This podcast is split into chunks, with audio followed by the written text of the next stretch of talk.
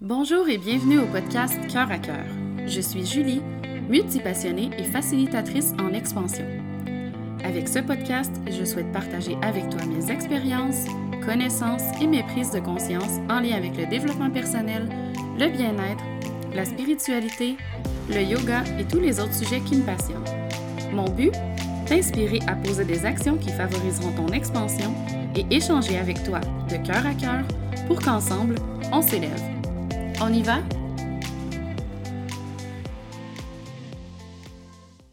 Allô tout le monde et merci d'être là pour ce sixième épisode du podcast Cœur à cœur. Merci beaucoup pour vos rétroactions. En fait, par rapport euh, à mes derniers épisodes, je suis vraiment toujours contente euh, quand je reçois des, euh, commentaires positifs, puis des suggestions de, de, contenu. Ça me fait toujours plaisir. Puis je suis contente de voir que ça résonne aussi les sujets que je choisis, donc que ça résonne pour vous. Merci beaucoup aussi euh, quand vous partagez euh, le podcast, que vous le recommandez euh, à votre entourage.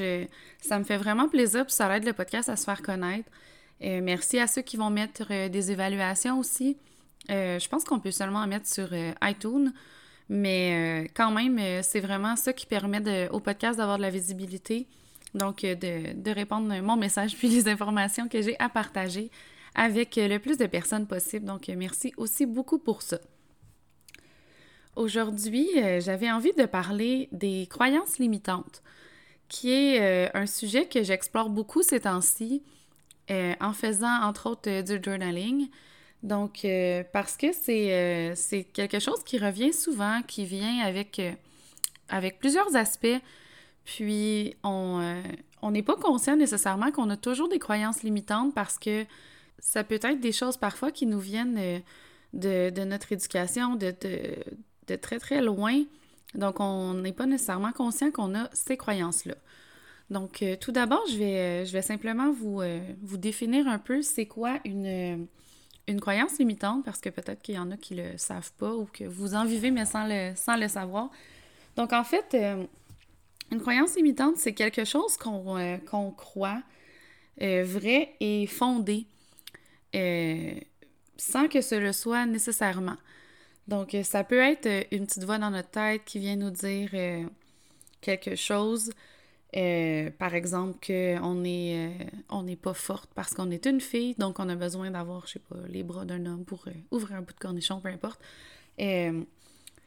Donc, c'est ça, c'est ça serait par exemple, une, là c'est très léger comme exemple, mais ça pourrait être une croyance limitante simplement parce que c'est un message qui est transmis beaucoup dans la société, comme quoi les filles sont moins fortes que les gars. Euh, c'est même euh, un exemple qui est souvent pris là, dans, les, euh, dans les films, les, les, filles qui vont aller demander à leur conjoint d'ouvrir un pot de, de cornichons, d'olives, de peu importe, de... c'est pas ça le but de toute façon. C'est simplement pour vous montrer un peu ce que c'est. Donc, euh, ce sont des croyances qu'on a euh, qui peuvent nous venir de notre enfance, euh, de l'éducation qu'on a reçue, de phrases qu'on s'est fait souvent répéter par les adultes significatifs, par un employeur, par des amis. ça peut être en fait aussi quelque chose qui nous vient de notre héritage karmique, donc de nos vies antérieures, quelque chose de transgénérationnel aussi. Donc, ça peut être des croyances qu'on porte euh, depuis des, euh, des, dizaines et des dizaines d'années. Ça peut être des croyances qu'on portait déjà même en étant fœtus là, dans le ventre de notre mère. Ça peut être des croyances même que notre mère ou euh, portait quand elle était dans le ventre de sa mère. Donc ça peut reculer vraiment loin, ces croyances-là. C'est pour ça qu'on n'en a pas nécessairement conscience. C'est très insidieux parce que, étant donné qu'on grandit en ayant en tête que c'est la norme de penser ça, puis que c'est légitime, mais ça prend du travail pour venir casser ces croyances limitantes-là. Donc, euh, je, vais, euh, je vais vous en nommer quelques-uns euh, qui proviennent entre autres d'expressions qu'on connaît bien au Québec, entre autres. donc, par exemple, être né pour un petit pain, qu'il faut souffrir pour être belle, qu'on veut avoir le beurre et l'argent du beurre. le temps, c'est de l'argent. Euh, des choses comme ça. Euh, l'argent fait pas le bonheur, faut souffrir pour réussir. Euh, des, des, des, petites phrases comme ça qu'on a grandi peut-être en les entendant dans la bouche de, de nos parents, de, de, notre famille, de nos amis. Puis, à un moment donné, à force de toujours les entendre, on les entend parfois même à la radio, à la télévision, c'est vraiment quelque chose qui fait partie de notre jargon euh, pratiquement quotidien. Puis, on, a cette tendance, parce qu'on se l'est tellement souvent fait dire ou on l'a tellement souvent entendu ou lu, de euh, croire ça sans se poser de questions. Alors que si on prend vraiment le temps d'analyser une phrase euh, en, regardant vraiment les mots, puis concrètement, est-ce que c'est vrai? tu sais, souffrir pour être belle, je veux dire, euh, il y a des gens qui sont beaux naturellement, qui n'ont pas d'efforts à faire. Euh, tu moi, je l'ai déjà entendu, par exemple, euh, quand tu veux t'épiler les jambes ou quelque chose comme ça, comme quoi que, ça peut être souffrant, mais que ça vaut la peine parce qu'après, on a des belles jambes douces. Mais de un, on est zéro obligé de se raser dans la vie pour être belle. c'est un choix qu'on fait. Et de deux, il existe aussi d'autres méthodes qui sont moins souffrantes, qui obtiennent un euh, résultat quand même sensiblement euh, pareil. Par exemple, utiliser un rasoir. Donc, euh, c'est pas vrai que pour atteindre ce beauté-là, cette, critère, ce critère de beauté-là, que c'est nécessairement obligé de souffrir. ça, c'est simplement un exemple. Il y a d'autres exemples aussi que je voulais amener votre attention, qui sont pas nécessairement des choses qu'on s'est fait dire, mais des choses qui sont bien connues dans la société aujourd'hui euh, sur, euh, par exemple, les enfants. Euh, le fameux Terrible 2, le Teenager, le Fucking Four. quand on devient un parent, c'est des phrases qu'on entend, puis qui viennent que ça nous crée une certaine peur ou anticipation qui n'est pas nécessairement fondée non plus parce que je trouve que de le voir comme ça, c'est très négatif l'enfant a son stade de développement qui lui est propre et qui doit passer à travers certaines étapes. C'est sûr que, par exemple, un enfant de deux ans, euh, ça peut être plus difficile pour certaines choses. Parfois, il veut faire plus de choses par lui-même, puis il n'est pas capable nécessairement de le faire à la vitesse que nous, adultes, souhaitons qu'il le fasse. Donc, on va trouver que c'est du caprice ou on va trouver que euh, on n'a pas le temps parce qu'on est dans une société qui va trop vite ou on a envie d'avoir un rythme plus rapide, puis on veut pas perdre de 10 minutes à laisser notre enfant de 2 ans mettre son manteau lui-même. Mais ça, encore là, c'est un conditionnement, c'est une façon qu'on se fait présenter comment aujourd'hui, avec la, vitesse de la vie, on est supposé de, tolérer que ça l'aille. Donc, on va parfois se fermer à ce conditionnement-là, puis pas laisser notre enfant avoir cette autonomie-là. Euh, puis le catégoriser de euh, Terrible 2 comme si tout ce qu'il faisait était si terrible que ça parce qu'il est en, quête un peu de, d'indépendance, puis de, d'avoir un, contrôle sur ce qu'il fait, de devenir de plus en plus autonome. Donc, je trouve que on se, on se complique la vie en se, se fermant un peu les yeux sur ce qu'il y a autour de ça. Euh, comme tel, c'est le, terme qu'on va euh, utiliser me dérange vraiment pas. Là. Euh, je l'ai déjà nommé moi-même plus à la blague. Mais c'est plutôt le fait de catégoriser son enfant dans un, mot un peu plus négatif, simplement parce qu'il vit une grande phase dans son développement de transformation, puis même d'émancipation. Donc, euh, c'est quelque chose qu'on n'est pas obligé de voir comme ça. On n'est pas obligé de se fier à cette croyance limitante qu'un enfant de 2 ans est un terrible two, de 3 ans, un teenager, un enfant de 4 ans qui tombe dans son fucking four, et qui est comme une crise d'adolescence euh, à 4 ans. De un, parce que je trouve que de le voir d'une autre manière va venir faire une grande différence dans la perception qu'on a de la situation. Puis, de deux, c'est que c'est pas fermé à tous les enfants de cet âge-là sont obligés d'être comme ça. Donc, ce n'est pas fondé. Donc, il n'y a aucune raison de, de, de, ne pas avoir l'ouverture de voir au-delà de ça. Donc, euh, ça, c'était un autre exemple, euh, en fait, euh, que, je, que moi, je catégorise comme une croyance limitante. Puis, il y a d'autres exemples aussi. Parfois, on va se dire, quand je vais euh, avoir telle chose, euh, là, je vais être plus heureux, ou quand je vais... Euh, le jour où telle affaire va se passer, là, je vais me sentir mieux dans ma peau, peu importe. Puis ça aussi, c'est une croyance limitante parce qu'on va, on va transposer un peu notre désir de ce qui n'est pas réalisé aujourd'hui comme étant le but, euh, le but final, puis que quand ça va être atteint, on va, on, va enfin se sentir bien, on va enfin se sentir mieux, on va enfin euh, pouvoir vivre comme on l'a toujours souhaité. Alors que euh, c'est possible que oui, c'est sûr que si on est dans une situation très précaire, euh, par exemple, on n'a plus d'emploi, mais c'est sûr que c'est facile de se dire quand je vais avoir un emploi, je vais être plus heureux, je vais être moins stressé. C'est sûr qu'il y a des choses comme ça quand c'est au niveau des besoins de base que euh, je peux comprendre qu'on a cette croyance-là, mais euh, des choses comme euh, je vais me sentir belle quand je vais avoir perdu 10 livres ou des choses comme ça, c'est que c'est aussi de remettre à l'extérieur de soi quelque chose, sais, de remettre notre bonheur entre les mains d'un événement incertain euh, de un. Puis de deux, c'est que c'est ce qu'on pense que ça va nous procurer. Mais on n'a pas la certitude non plus. Tu si moi j'ai super envie d'acheter une nouvelle voiture, puis là je me dis, ben quand je vais avoir ma nouvelle voiture, là je vais faire telle, telle, telle affaire. Mais ça se peut qu'à un moment donné, je change ma voiture, puis finalement, ça me tente plus pantoute, ou finalement, ça m'amène vraiment pas le même bonheur que je pensais.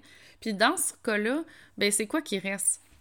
À quoi, à quoi ça va avoir servi qu'on se limite avec ces pensées-là euh, pour, euh, pour prendre un peu les décisions pour notre futur, pour euh, se renfermer aussi dans un peu, pas un rôle de victime, mais un rôle comme si on n'avait pas tout le contrôle qu'on veut parce qu'il y a certaines choses dans notre vie qui ne fonctionnent pas exactement comme on les, les avait pensées ou qui ne fonctionnent pas d'une manière optimale. Donc ça, c'est un autre exemple de, de croyances limitantes qu'on peut avoir. On peut, euh, on peut avoir des croyances limitantes sur un paquet de sujets, en fait, sur, sur à peu près tous les sujets. On peut en avoir sur euh, l'argent, par euh, la pensée qu'il faut travailler fort pour faire beaucoup d'argent, qu'il faut travailler beaucoup pour faire beaucoup d'argent. On peut en avoir par rapport à l'argent en se disant l'argent fait pas le bonheur. on peut se dire aussi, ben on peut pas tout avoir.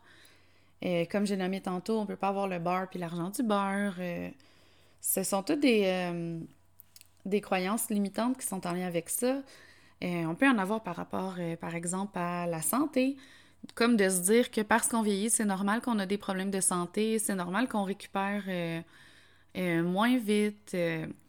c'est c'est normal d'avoir besoin de prendre la médication pour euh, régler toutes sortes de petits problèmes, euh, je sais pas moi, diabète, problème de cœur, euh, des choses comme ça. Puis, quand on y pense réellement, honnêtement, combien de personnes qu'on voit parfois qui sont vraiment âgées, puis ils sont mille fois plus en shape que nous. J'avais vu un, récemment un documentaire sur un monsieur de comme 65 ans qui faisait des marathons. Je veux dire, je suis même pas proche de faire un demi-marathon. Fait que là, lui, dans, son, dans sa logique à lui, je veux dire, il, il s'est pas refermé en se disant Bon, ben là, j'ai atteint un certain âge, fait qu'il faudrait que, que je, calme mes activités. Euh, c'est impossible que j'aille assez de souffle, que mon cœur puisse euh, toffer pour le marathon et tout ça.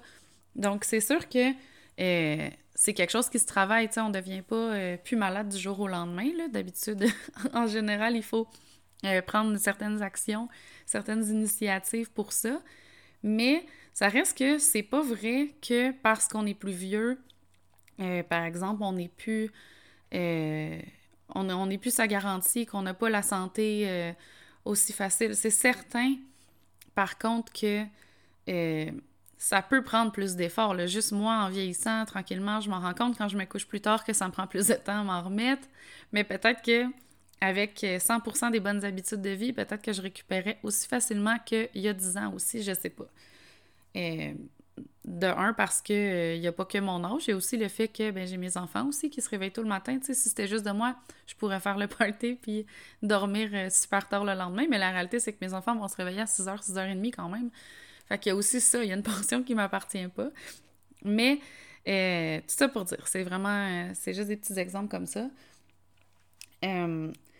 Il y a aussi euh, de penser qu'on est trop vieux pour changer, qui est, qui est une croyance limitante parce que à quel âge on devient trop vieux? Euh, dans mes cours à l'université, il y avait des gens d'une cinquantaine d'années qui étaient là. Je veux dire, il te reste encore 15-20 ans à travailler. Pourquoi tu serais trop vieux pour, faire apprendre un nouveau métier, pour étudier le, le métier que tu as toujours souhaité? pourquoi se contenter? Si à ton travail, tu n'aimes pas ça, ou tu n'es plus heureux d'aller travailler, euh, à quoi bon, euh, c'est quoi le but de tout ça? Pourquoi penser que parce qu'on on a toujours fait ça, ben on peut plus, on peut pas changer ça? Pourquoi penser qu'on est trop vieux pour changer notre, notre mode euh, d'alimentation, notre emploi, notre sédentarité, des choses comme ça? Je veux dire, on sera trop vieux quand on est mort, là. avant ça, je pense pas vraiment que, qu'on peut être trop vieux.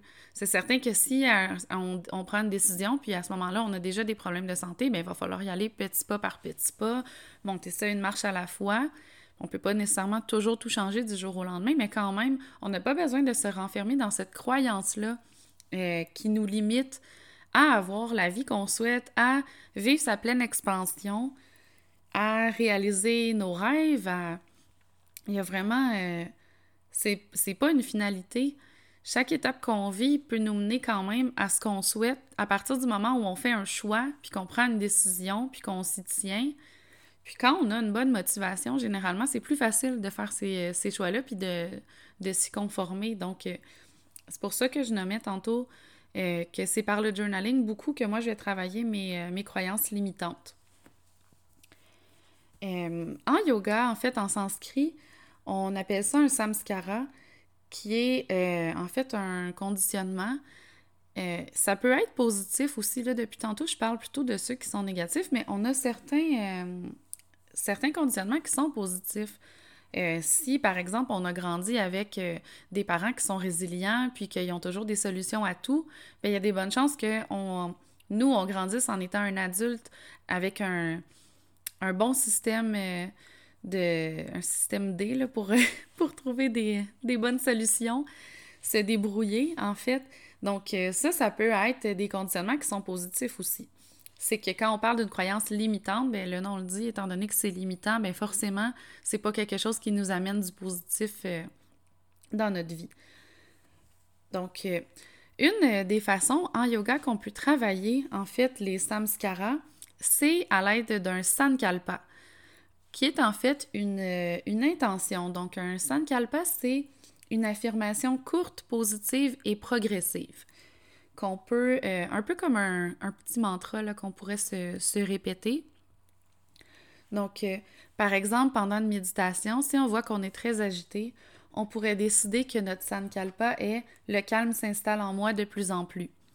Puis là, pendant notre méditation, on peut simplement répéter cette phrase-là. Le calme s'installe en moi de plus en plus. Le calme s'installe en moi de plus en plus. Le calme s'installe en moi de plus en plus. Donc ça, c'est une, une solution aussi pour quand on a un mental agité, euh, que moi j'utilise souvent, c'est que ça permet de garder son attention, son focus simplement sur la phrase qu'on a choisie. Puis, euh, ça se travaille très très bien en méditation, ça se travaille très bien en yoga nidra aussi. Parfois même dans les cours, euh, le, professeur de yoga va, carrément euh, suggérer aux étudiants, à ses élèves, de se trouver un sankalpa, puis de se le répéter pendant le yoga nidra. Donc, c'est c'est une petite phrase aussi qu'on peut, qu'on peut s'écrire sur un post-it, le mettre à un endroit, par exemple dans le miroir de la salle de bain, pour qu'on puisse le voir plus souvent quand c'est quelque chose qu'on souhaite travailler. c'est sûr que c'est important de choisir une phrase qui est assez courte parce qu'il faut s'en rappeler. Euh, si on est en pleine méditation, puis que là, on a un sankalpa de 28 mots, bien, il y a des bonnes chances qu'il faut s'arrêter pour regarder sur son petit papier qu'est-ce qu'on s'est écrit. Donc, euh, c'est vraiment, euh, vraiment aidant de, de choisir quelque chose d'assez de, court, très concis, qui va droit au but. Puis quelque chose de progressif aussi parce que je trouve que ça aide le, le mental à apprivoiser tranquillement, par exemple, ce calme qui va s'installer tranquillement, un petit peu plus aujourd'hui qu'hier, un petit peu moins aujourd'hui que demain. Puis, c'est important que ce soit positif. Si le but, c'est de travailler sur euh, une peur, ben de se dire je n'ai plus peur de telle, telle affaire, ça va pas nécessairement être aidant. On est mieux de focuser sur j'ai le courage euh, d'affronter telle situation ou des choses comme ça. c'est toujours mieux pour le, le cerveau d'être au positif. Donc, les, les Sankalpas, c'est quelque chose, j'espère que vous allez, que vous allez l'essayer. C'est vraiment grandiose qu'est-ce qui peut se passer avec ça. Puis, on peut faire un Sankalpa pour n'importe quel samskara, donc pour n'importe quel conditionnement qu'on a, qu'on veut travailler dessus. Donc, on peut travailler avec plusieurs Sankalpa à la fois. On peut en choisir simplement un, puis le maintenir sur une certaine période de temps. Donc, euh, les deux peuvent être euh, vraiment bénéfiques. Ça dépend de votre pratique, puis du, du, temps que vous avez pour ça. Moi, je vous recommande de commencer avec seulement un, puis que ça soit vraiment votre mantra le quotidien que vous puissiez vous le répéter euh, durant une méditation, durant un yoga nidra, que vous puissiez euh, l'écrire dans votre agenda, dans votre miroir de la salle de bain. Euh, quand vous voyez que vos pensées s'égarent, ramenez votre attention sur cette phrase-là pour que ça devienne vraiment votre mantra, que vous l'intégrez, que votre corps puis votre mental intègrent aussi cette phrase-là, puis que vous puissiez vivre les changements qui vont avec ça parce que c'est vraiment magique puis magnifique. Euh, donc, en journaling, une des façons euh, de travailler avec euh, les, croyances limitantes, les samskaras, ça peut être simplement d'écrire une situation qui, pour vous, est un conditionnement, une, croyance limitante. Donc, peut-être que vous vous dites, je sais pas, on peut pas tout avoir. Vous pourriez simplement écrire cette phrase-là dans votre journal. Donc, commencez par écrire On ne peut pas tout avoir. Puis là, ensuite, vous pouvez faire une petite méditation, prendre un moment pour vous poser, puis simplement penser à pourquoi. Premièrement, pourquoi on ne peut pas tout avoir? Puis là, vous pouvez noter c'est quoi vos raisons. Qu'est-ce que vous pensez qui fait en sorte qu'on ne peut pas tout avoir? Parce que euh, c'est ce qu'on m'a toujours répété, c'est ce que je constate parce que quand j'ai un gain, j'ai forcément une perte. Euh, parce que, ben, ce que je veux, c'est plus travailler puis avoir plein d'argent. Ou, tu sais, mettons, si, c'est, si vous avez, par exemple, des buts qui sont un peu irréalistes, euh, selon ce qu'on, se fait dire, ben ça pourrait être ça que vous, euh, que vous notez en dessous de la phrase. Donc, simplement commencer par ça. Notez c'est quoi qui monte quand vous vous posez cette question-là. Puis, peut-être aussi vous demander, c'est quoi tout avoir pour vous? Est-ce que c'est d'avoir... Euh, euh, la santé, puis euh, le bonheur. Puis ensuite, d'aller définir chacun de ces termes-là ou d'avoir euh, une relation de couple saine, puis en même temps du temps en famille. Ou, tu sais, c'est quoi pour vous avoir tout? Puis là, allez après ça définir chacun des termes. Ce serait quoi avoir ça? Qu'est-ce que qu'est-ce que c'est exactement pour vous chacune de ces thématiques-là? Puis ensuite, essayez de voir c'est quoi qui. Qu'est-ce qui se jumelle? Qu'est-ce qui fait qu'on peut tout avoir? Puis peut-être de tomber un peu en mode solution par la suite. Comment je fais pour avoir le beurre puis l'argent du beurre? Comment je fais pour avoir plus de moments seuls, mais aussi plus de moments en famille?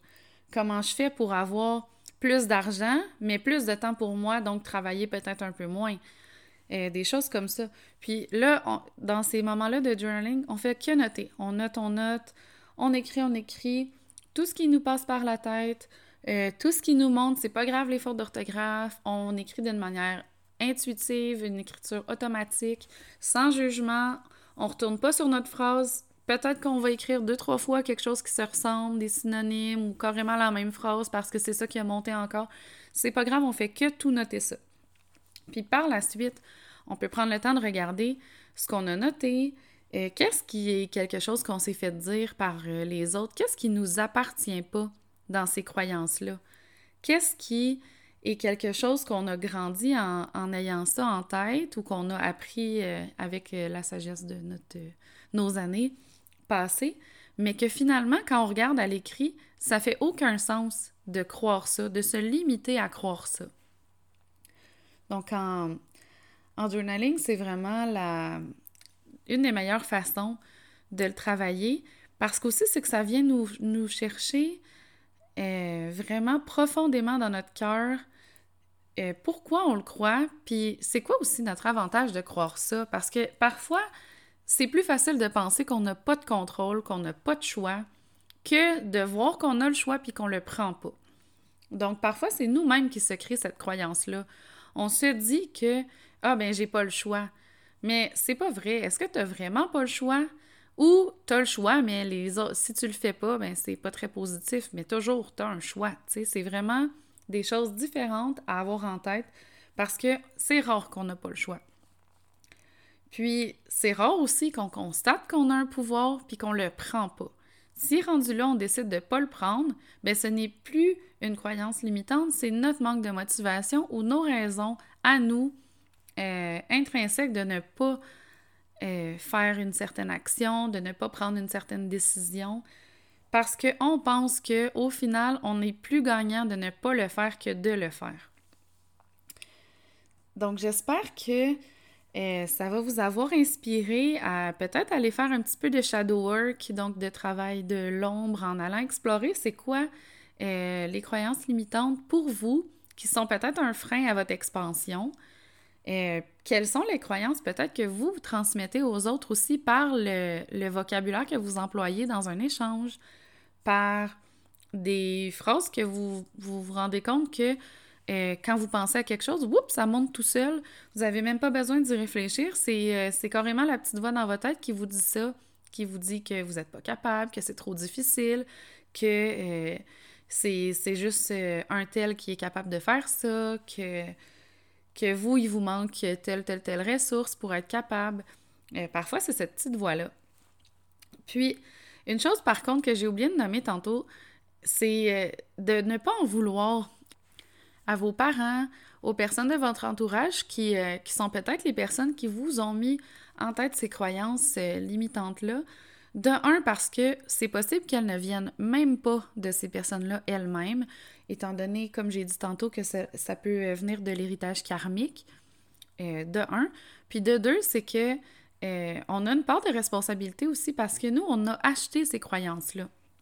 Mais là, je vous dis pas ça pour vous taper sa tête, c'est simplement de, comprendre vraiment qu'on a beaucoup plus de pouvoir qu'on pense sur beaucoup de choses, puis que c'est vraiment là toute la magie, c'est de reprendre son pouvoir, de reprendre sa magie, qu'on porte en soi, ce qu'on porte dans notre cœur, ce qu'on porte dans notre tête, puis de laisser ça émerger, puis ensuite de bâtir une nouvelle croyance qui ne sera pas limitante, puis peut-être guérir les générations passées avec ces nouvelles croyances, puis surtout éviter euh, dans le, moment présent de continuer à transmettre ces fausses croyances-là.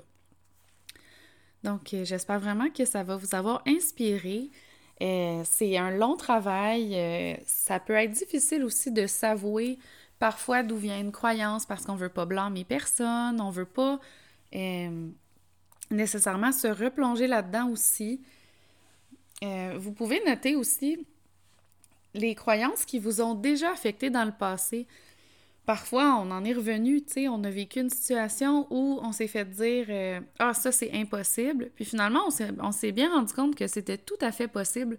Puis, on peut faire un journaling à ce sujet-là aussi. Donc, allez noter quels sont les moments où moi, j'ai dépassé ces croyances-là qu'on essaie de m'imposer?